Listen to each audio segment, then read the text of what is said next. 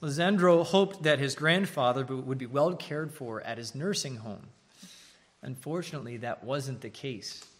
And so, when his grandfather began complaining about mistreatment from the people that were on staff there at the nursing home, Lisandro and his family decided they would install their own ring security camera in the grandfather's room.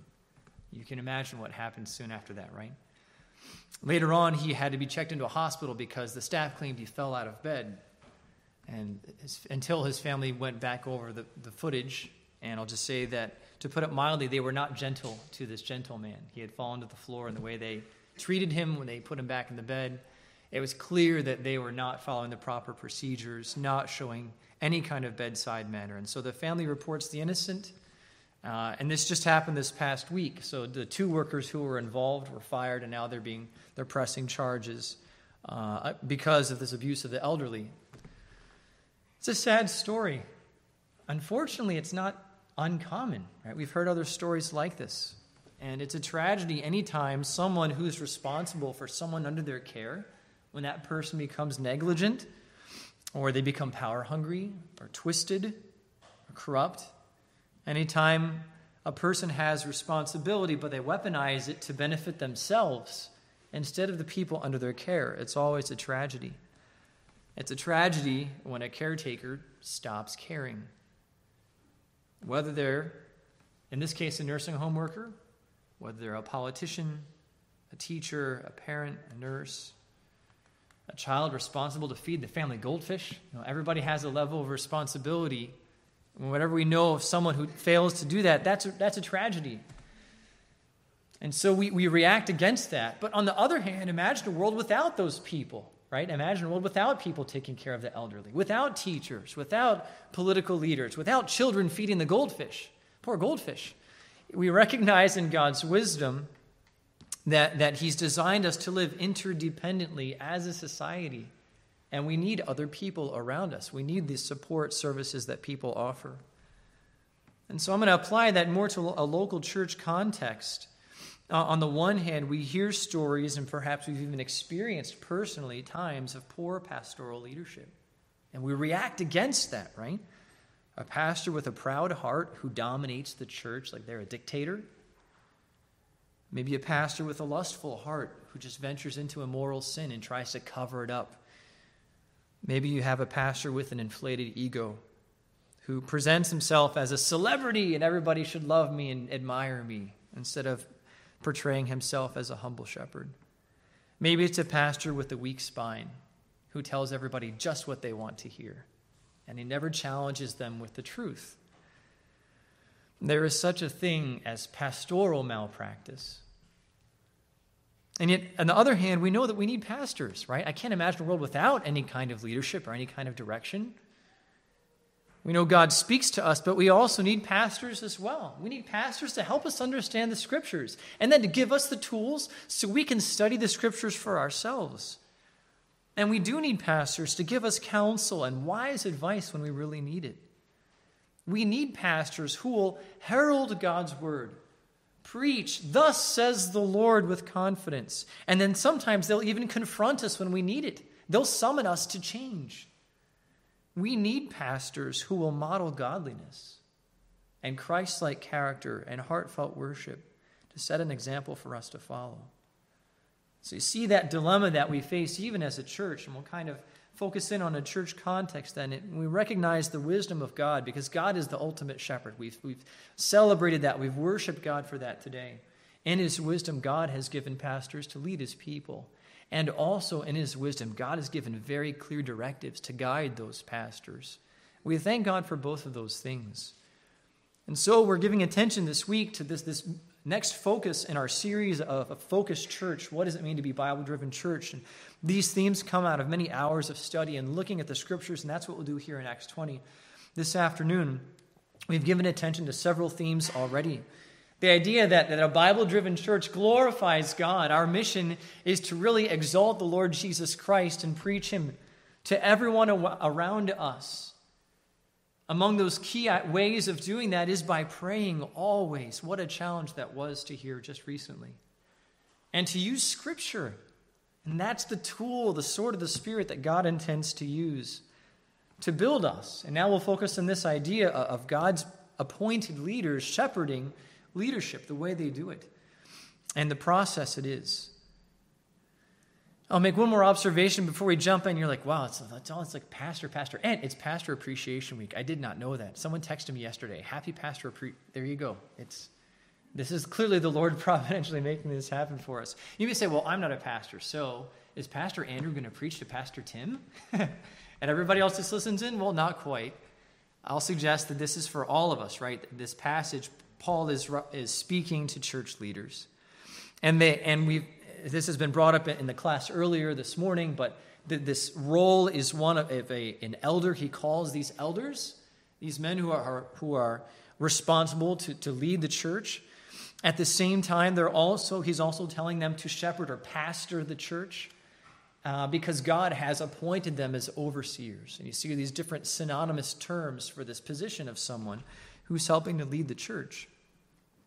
Uh, but in another sense, it applies to all of us because all of us have levels of spiritual responsibility. God has given you people that you are responsible to care for. And so the principles that apply to pastors in this passage very much apply to us as well. If you have a level of spiritual responsibility, you need this, right? If you are a parent responsible to raise children or perhaps to raise grandchildren and pouring to them spiritually, you need this. If you're part of a grace group or small groups here and you, in, you interact intentionally with other brothers and sisters, you need this. If you have neighbors and coworkers, you need this. If you're gifted by the Spirit to serve, you need this. If you are a believer, you need this. If you're here and you're listening and you're breathing, you need this. And so, what we're going to hear from Paul and from God Himself is really what is good for all of us. We're going to see three different sets of, of warnings that, that Paul gives. I'm kind of laying out the whole passage in front of you. Um, you're going to see these common themes. He, he begins each section with this idea what we know. We know something. I know, he says twice. And then the third section, he says, and you know this as well. But beyond what we know, he's going to remind them of a warning, a threat that he's going to give them. And with a threat, he's going to give them some counsel. Listen, here's your job. This is what God has called you to do in this situation. And then he encourages them because he's going to remind them of what he himself has done. Here's my example, and Paul is the first to admit that he is not perfect in any way. But at the same time, it is helpful that we can learn from his example and follow him as he follows Christ. But what's most exciting is that Paul points us to the truth of God. And that's what we really need, right? We, we, we don't ultimately need humans to tell us what to do. We have a lot of that already. We need humans to tell us what God has said. We want to hear from God, right? We want God to be the shepherd, the chief shepherd. And we want help and assistance in understanding what He is directing us to do. And so, what we'll find is most encouraging in each section is what the truth of God is. So, that's the theme that we'll be going into. This first idea, then, this first warning that Paul is giving to these, these leaders in Ephesus, it, we'll just summarize it this way. He's telling them, Beware of fear because there's this threat. And so you see the blanks there, they're underlined. You can, you can follow along in, in the worship guide, page 7. He's telling them there is this threat. Here's this reality. Guys, I know something. Behold, pay attention. Here's what's going to happen. I know that all of you, all of you guys, and he's looking at men that he spent years pouring into, among whom I went about preaching the kingdom, all of you will no longer see my face. This is the last time I'm ever going to see you again.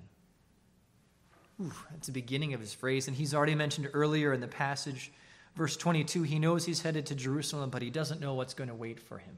He doesn't know if he's going to die there. He doesn't know if he's going to be arrested. But what he does know is this this is the last time he's going to see them in person. That's powerful because of the close relationship. And so if, if he is, this is the last time he's going to see them, then from now on, if there's a decision to be made at that local church in Ephesus, Whoever is preaching, it's not Paul. Whoever is making the decisions and giving the counsel, Paul's not going to be on the scene anymore. And you can imagine in their minds that's, that's a little unnerving for them. You can imagine someone who is a little nervous about learning to drive. Often in the city, we, we don't always jump to drive right away. We wait a little bit longer. And maybe you can remember the first time you began learning to drive, you have the permit. The expert, maybe you're like watching the expert drive, and then the expert jumped in shotgun, and you're driving and you're just checking with them and you're extra nervous, how did you feel the first time that person wasn't there? And you're driving by yourself in the car. Some of it's exciting. Some of us, I'm, i have to pull onto this highway right now at rush hour with everybody honking behind me, pushing me to go. It's really unnerving. We don't like driving by ourselves, right? Another situation like this is when, uh, when my oldest Hudson was born. Uh, Becky's mom was with us for the first few weeks, but I still remember the, the night that she left. And we have this little newborn here, and, and, and it's been easy because she's been there. And there was one point he was crying because he had to be burped just the right way and she knew how to hold him. And finally, he burped and stopped crying after an hour or so. But then she left. And I know Becky was more prepared than I was. She wasn't as nervous as I was, but I thought, I have to keep this guy alive? Like, this is up to me? I can't say, here, you take him. There's no one to give him to. There's a level of nervousness about that. I imagine that's what these men are feeling this threat that Paul is leaving.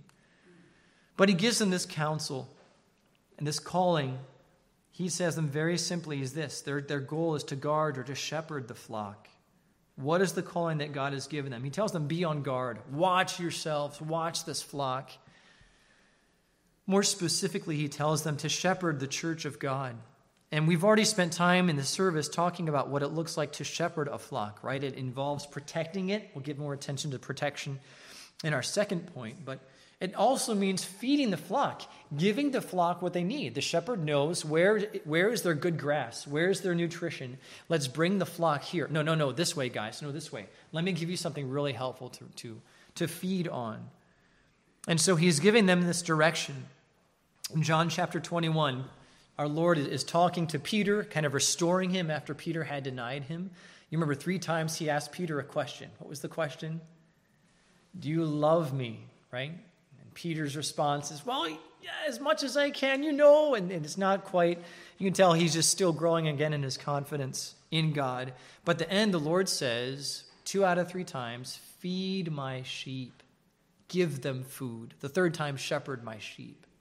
Peter, you're the shepherd. You're going to be responsible to lead. Feed my sheep.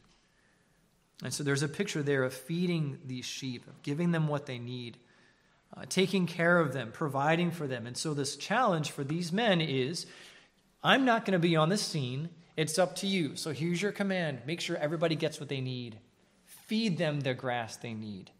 Parenting analogy give them the veggies, even the ones they don't like. You may have to cook it a special way, but they need this. And he really points to himself and his own example because he says, verse 26, I testify to you this day. What an amazing claim he can make, right? I am innocent of the blood of all men, everybody who knows me. For I did not shrink from declaring to you the whole purpose of God.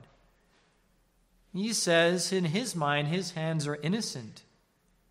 There is no blood on his hands. And if someone has met Paul and they've rejected his message, they can't blame him for it. He did his part of explaining the message to them. No one can sue Paul for pastoral malpractice. Right? He did his job. And you can contrast that. Think back to Pilate. Remember, he condemns Jesus and he starts washing his hands, very elaborate display, claiming that I'm innocent of this man's blood. I know something is going to happen that should not happen, but it's not my fault, it's your fault. Paul is saying, I don't have to wash my hands. There's nothing, nothing coming that I'm going to regret. Every, I'm sorry, I keep bumping this space bar over here. Um, he says, I am innocent. Why is that? Well, because I had a job, and my job, Paul says, was to declare to you something. In fact, I declared to you the whole purpose of God, everything God had to say. If you're looking at your scriptures, I'm going to point you back to verse 20 because Paul says something very similar. Verse 20 of Acts chapter 20, he says, I did not shrink from declaring to you anything that was profitable and teaching you publicly and from house to house. I did not shrink from declaring to you anything you needed. If I knew you needed it, I was willing to tell it to you. Verse 21 solemnly testifying to both Jews and Greeks of repentance toward God and faith in our Lord Jesus Christ. You know what my message was? At the end of my message, the, the appeal was you need to repent and trust in Christ he was willing to call people and summon them to repent and to trust in Christ. And he didn't shrink back from that.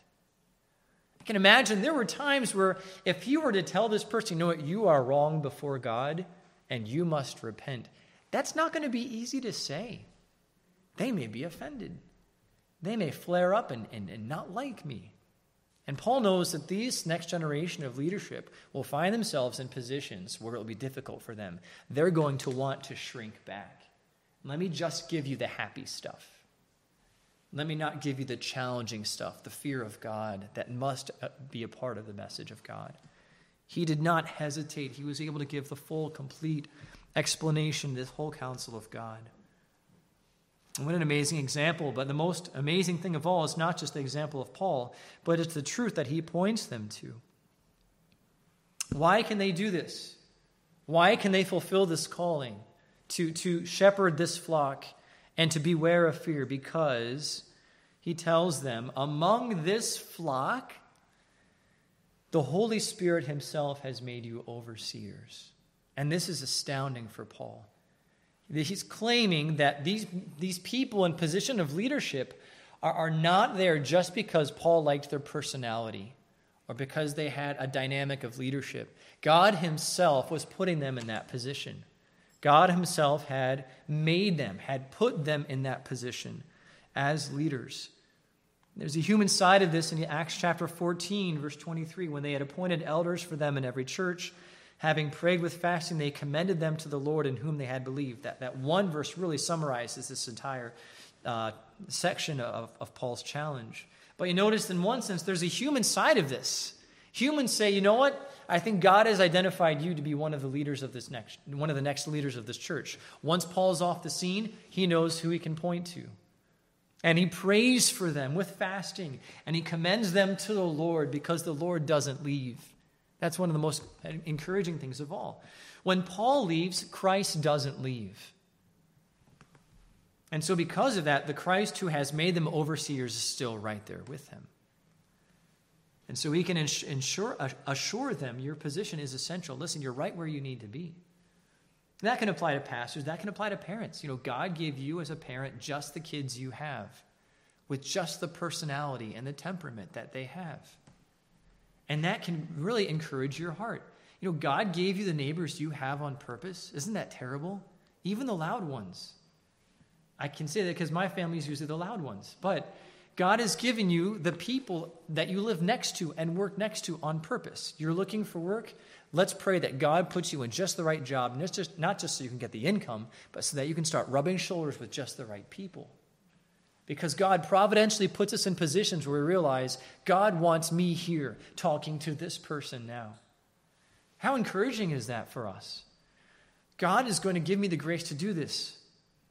And besides just the fact that my position is essential, we'll look at the way he describes this church. We're supposed to shepherd this church of God, and we're coming back to the church context.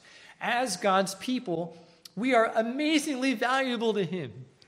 He has purchased us with his own blood. The body of Christ, the church of Christ, yes, universal, but I'm just going to think about Grace Baptist Church right here. The brothers and sisters that you see, that you're sitting next to, each one of us has been purchased with the blood of Christ. You know how valuable you are to God? How expensive is the blood of Jesus? And I say that we, we, in tongue in cheek, we can't put a price on it. In fact, Peter makes that same point over in 1 Peter chapter 1, verses 18 and 19. You were, you were purchased, you were bought out of this old way of living, and God has changed you. You know what God paid for you? Not just silver or gold. That's too cheap for us, for what God has to pay. Know, He's going to use to, to pay for us the precious, the valuable blood of Christ. A perfect blood, a perfect substitute God himself becomes human and lives among frustrating, sinful people. And he is accused unjustly and he dies a criminal's death. You know why? Because the plan of God was to purchase you and me with that blood. And it's astounding how valuable we are to God of heaven. And not just us, but the people that he has sent us to, the people that we are entrusted with. Those people are valuable. And so, as Paul is talking to these church leaders, he's telling them listen, God has put you here. Don't mess it up because they're, they are valuable. Right? Um, we are expecting a little girl in February, and I can imagine that I'm going to have that dad talk with whoever would show interest in her. Listen, this little girl, don't you dare. And, and we'll have a conversation like that, right? Um, another scenario um, this is a really nice car. It is a Polaris Slingshot. It looks, I actually thought it'd be more expensive, but it only costs, how much do you think this costs? Any ideas? How many thousands? 20? 30. I thought it would be like 50, 60 or something. Only 30, only, right? Only 30,000. A couple of these wander around Kew Gardens and they actually park on the side of the road, like right next to the really busy intersections. And I keep thinking, what are you doing? You're just inviting people to come sabotage your car. And they do it on purpose to show off and they have an Instagram tag and all this. But I'm like, that's really dangerous, right?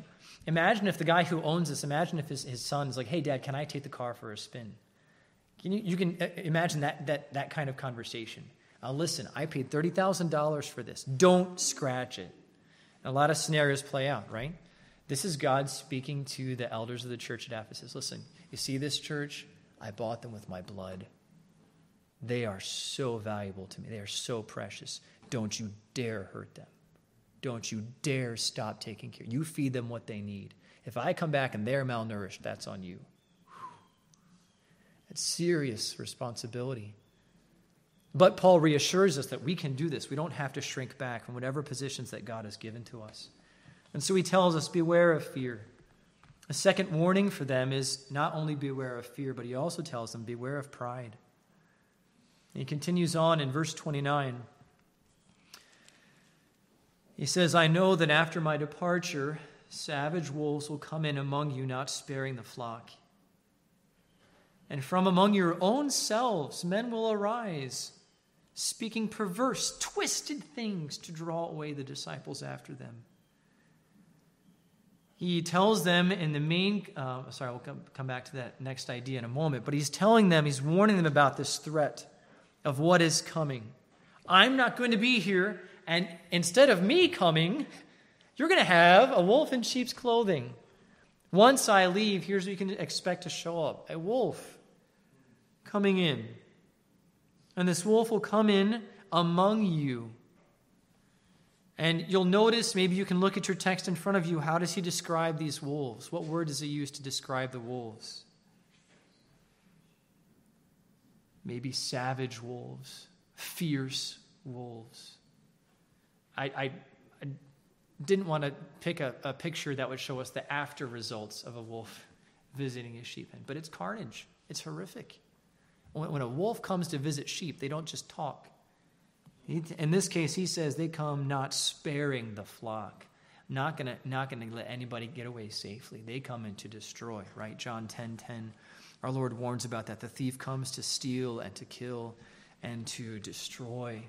So Paul is telling them, you need to watch this flock. Be careful. Don't let it get to your head. You need to stay focused. You have a mission. There are people on the outside trying to come in who will destroy the flock. And so they are called to really be careful. But not only that, he also warns them about, about from within, threats even from within. He says, from among yourselves. Some of you, when he's talking to men, he's poured into, he says, some of you will be tempted. Instead of people coming in, you're going to come up. You're going to start sticking your head above everybody else, and you want to start getting a following for yourself. And you're going to try to draw people away towards your own unique personality, your own skill set, your own giftings. And you can remember from the account, Pastor Tim walked us through this account in Ephesus in Acts 19 as an um, introduction to the armor of God in Ephesians 6. But remember, some of these believers, their backgrounds are fascinating. Some of these men likely were, had first met Apollos and he explained to them the baptism of John the Baptist, but not the full message of Christ. And so they had already been used to learning something, but not everything, until they, they round out their understanding of doctrine. Others are former magicians. Remember, this is the place where they had burned millions of dollars worth of books of magic and incantations. Some of these maybe had heard about the, uh, the sons of Sceva, the Jewish high priest, who tried to cast out a demon just like Paul did because they wanted the notoriety. And so he's warning them about this. So he's warning them about speaking perverse things.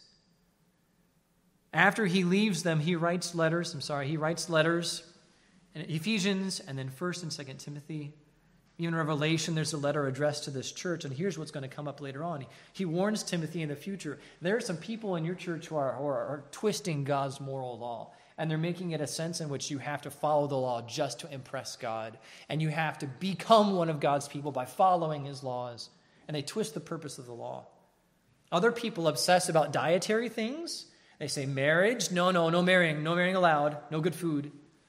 Limit yourself. Be ascetic, not aesthetic, but ascetic. Limit yourself. Live a disciplined life, no fun allowed whatsoever.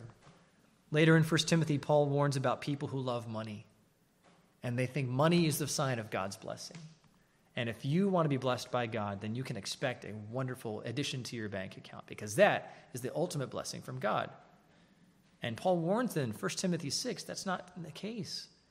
Godliness with contentment is great gain. And he gives directions to those who, in God's providence, are rich in this world, how they should look at and view their own money.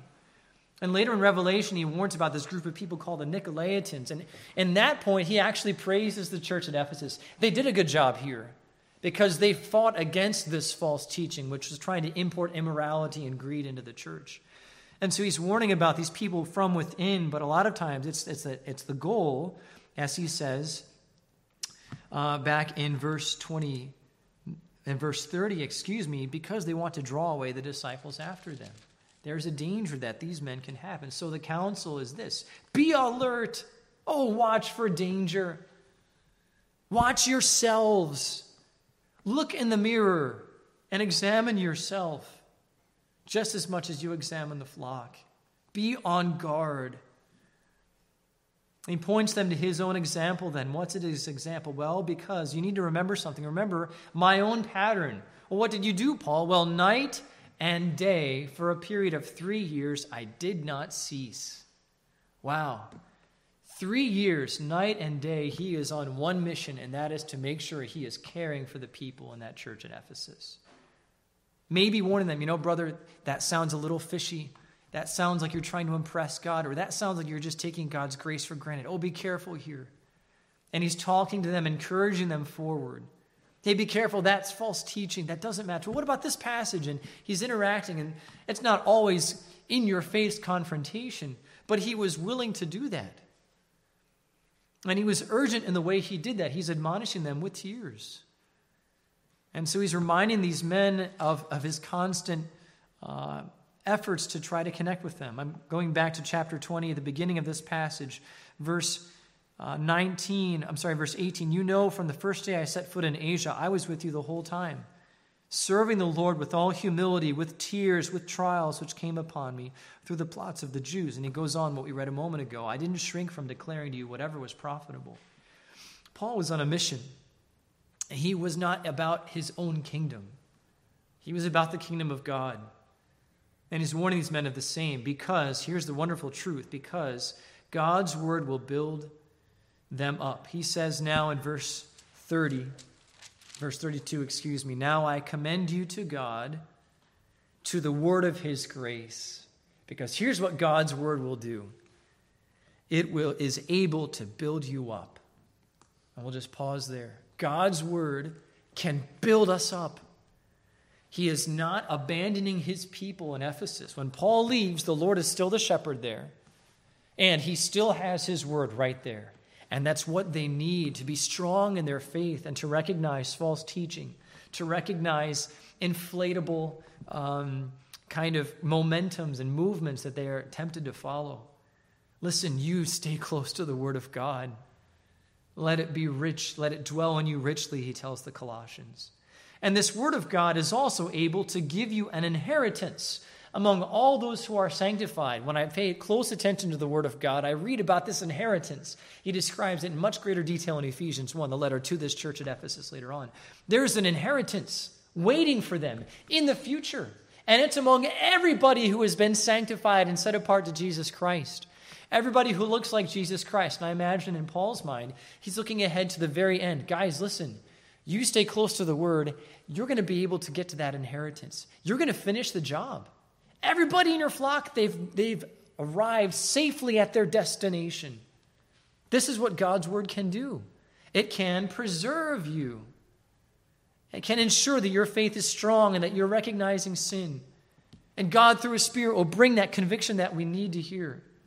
And so He's encouraging these men listen, you have a much greater mission, a much greater calling than just filling the time and just building up a personal uh, reputation, getting a following. And their goal is to see God's people preserved and built up until they're in the very presence of God. And so you think about the, the family that God has given you and the, and the people that God has called you to serve where you are right now. God has given you a word that can build them up. You have the equipment you need. You have the scripture you need to encourage these people towards Christ. And as you consistently follow God's call and you're using the word and verses and something as simple as listen, um, I, I, we need to start reading the Bible every night before we go to bed. Or in some way, hey, you know what that reminds me? You're talking with your neighbor, that reminds me of this proverb. Hey, this reminds me of what I read the other day. And we just it just comes up in conversation, and the more the word shows up in our conversation, the more God uses it to build others up. And in fact, that very word can ensure that we finish our mission well. And they'll be able to arrive at that point of an inheritance, among others who are sanctified. I'm looking at the clock. Time always flies. I was planning on the third point being the shortest, so don't be scared. We'll just look pretty briefly at this last point. He's going to warn them now about greed. And he's going to tell them what they know. You guys know something. You know something about me. You know that my hands have ministered. And is going to encourage them because they're going to face this challenging reality that ministry, the idea of pouring yourself out for other people, whether you're in a nursing home setting or in a classroom setting or in a, in a kitchen, it is draining. It is hard day after day after day to, t- to try to help other people who don't like our help and take it for granted and overlook us. And he says, listen, when you get to that point, you're committing to do it God's work for God's kingdom, it's going to get very draining on you. Let me encourage you with this. And he gives them some counsel then. You know that the example I have set, and here's the, the, the, clo- the clearest example of a command, a calling. By working hard in this manner, you must help the weak. It is necessary for us to help those who are weak. God has called us as leaders in a broad sense to serve. And we know that's the opposite of what, of, of what a secular perspective of leadership is, right? Leadership is telling people what to do. I'm the boss. Your job is to do what I say, and my job is to watch, right? And that's, that's easy for that to happen. It's easy for us to develop that same mentality. Paul says, My job as a leader is to serve and to make sure everyone is taken care of and cared for. And so, by working hard in this manner, your mission, your calling is to help weak people, those who are in need of support, in need of stability. We already mentioned his example. He says in verse 33, I didn't do this because I wanted silver or gold or clothes. I ministered. Let's say someone walks into church, wow, look at that silver or gold or clothes. I hope that they give me a Christmas present. That's not Paul's mentality when he's trying to help people. He's pouring into people, disregarding the benefits that he may receive. His motives are pure. And he used his own hands to minister to whose needs? His needs and the needs of everyone else on his traveling team. You look back earlier in chapter 20, verse 4, it lists one, two, three, four, five, six, seven, eight men, including Luke, would be nine other people in his traveling company. He took responsibility to make sure that the nine other people traveling him were taken care of as well when they were working in that city of Ephesus. And he showed them this example of working hard. We'll finish though by looking at this truth from God Himself. He tells them to remember the words of the Lord Jesus. And this is wonderful. You're worn out. Are you tired? Possibly, very likely. I think it's cold enough in here to keep us awake. We got to look at that heat. We're worn out, we're frustrated, we're weary. Let me encourage you remember the words of the Lord Jesus. Remember what your Lord has said. Remember the words of our Lord. And not just the words that Paul quotes, but remember what our Lord has counseled us. Come to me, all who are weary and weighed down. I will give you rest. Take my yoke on you, learn from me, for I am gentle and humble in heart, and you will find rest for your souls. All authority is given to me in heaven and earth. Go, make disciples. Brother Mookie reminded us of that. What is his promise at the end of that? And lo, behold, I am with you. How long? Always, to the end of the age, end of the world, end of everything. Our Lord is with us right now. He calls us to a position and responsibility of serving other people. It is good for us to remember his promises. And perhaps tonight, I'm going to encourage you to finish up your, your Lord's Day time, what if you spend extra time with the Lord? Just reading through his encouragement in John 17. I'll just suggest that. John 17, a wonderful prayer for us that God would help us. Remember the reassurance that our Lord gives, and specifically, he references this idea from the Lord's teaching. It is more blessed to give than to receive. Our Lord said, You freely received, now freely give. And this is a pattern we see frequently that our God is one who is able to promise a reward for us. Brother Mookie read in 1 Peter 5 where the, those who have responsibility to pastor the church at the end, they receive a crown. How cool is that?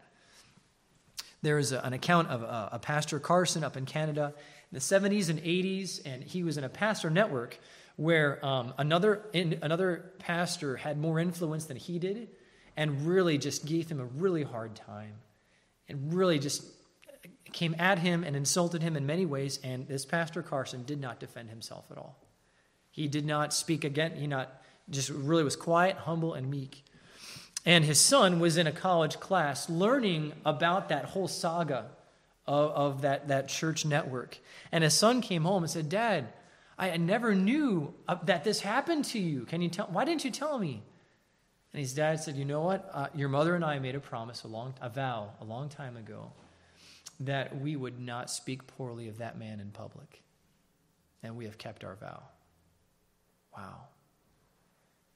The seminary professor explaining this story would go on and say this to Pastor Carson's son in the classroom, knowing he was there, but just in general. He said, One of the first things I do when I go to heaven, I'm going to go look at Pastor Carson's crown because he suffered in a quiet way.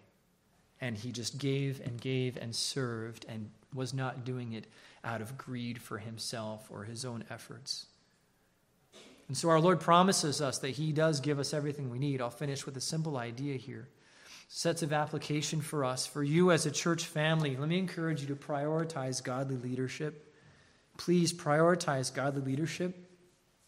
Um, Pastor Tim and I, we're not looking for cheerleaders, right? We're not saying, please tell us Happy Pastor Appreciation Week. And that wasn't intended that, that Brother Mookie would mention this.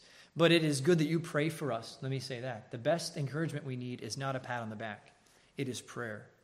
That is what we need. We need you to pray for us desperately. If you do not pray for us, then we are not fully equipped to pray for you. Beyond that, what if, heaven forbid, but within the next decade you have to move? New York City. Let me urge you prioritize pastor leadership, godly leadership and make sure that you pick influences who will really point you to Christ. Maybe you're looking ahead to marriage. You're thinking about those who will most closely influence you. Maybe even in political season, we want to prioritize godly leadership. But also, God has given you influence. Where is He calling you to serve without fear, without pride, where you're just trying to survive the week, and without greed where you're doing it just to see what you can get out of it. And for those of us as pastors, this is good for us to be reminded that we must beware of fear. We must beware of pride. We must beware of greed. And yet at the same time, we're not abandoned by God because He's given us provisions through Christ. The Spirit has called people to lead churches. We skipped that verse earlier, but Ephesians 4 Christ gifts people with special gifts and then he assigns those people all around his church, all over the world, and all of time and eternity. He plans for people with certain gifts be in certain churches at certain times to help that church. Praise the Lord that he's given us what we need in Christ. And so, as a church, we want to value this and encourage it. I'll, I'll encourage those of you as well. Perhaps you're thinking maybe God is calling you to be a pastor. Maybe you're a young man in high school. Maybe you're, well, the seven year olds are downstairs, aren't they? But maybe God, you've been working in a secular job for a long time, but you think, you know what? With the years that I have remaining, I believe God would want me to give myself to church leadership. Let's pray about it. Let's pursue God's calling. And let's see that God grows us in that way. It's one thing if a child forgets to feed the goldfish. Oh, I forgot to feed the goldfish. It's another thing if, if a mom forgets to feed her kids. Why is there a difference?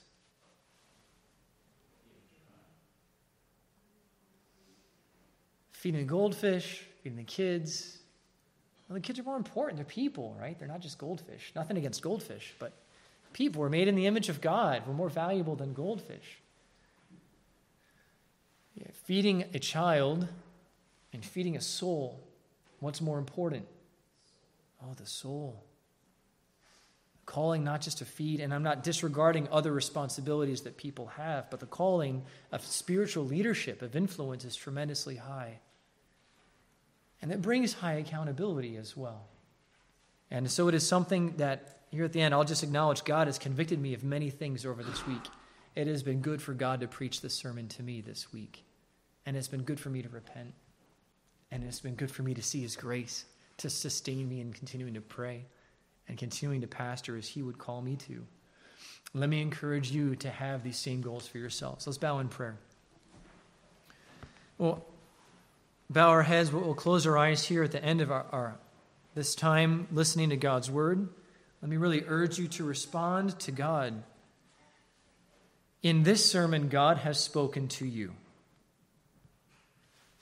His Spirit has been here. The Lord Jesus presides over His church as the head of this church, as the chief shepherd. And so our good shepherd has prompted us in different ways during this sermon.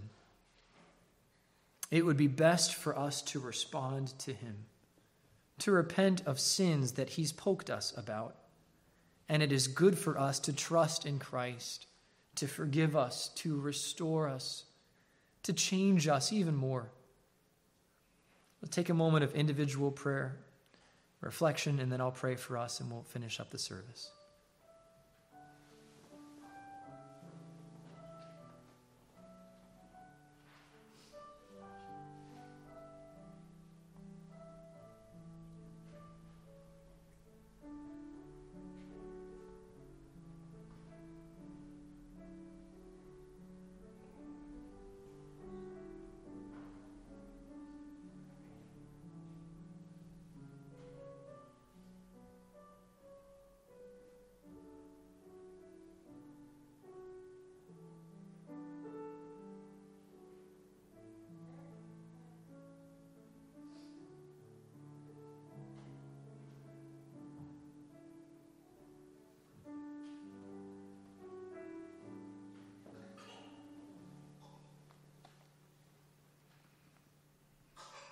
Thank you, Lord, for speaking to us.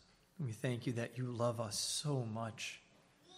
You love us as your people. And you are jealous that we would be well taken care of.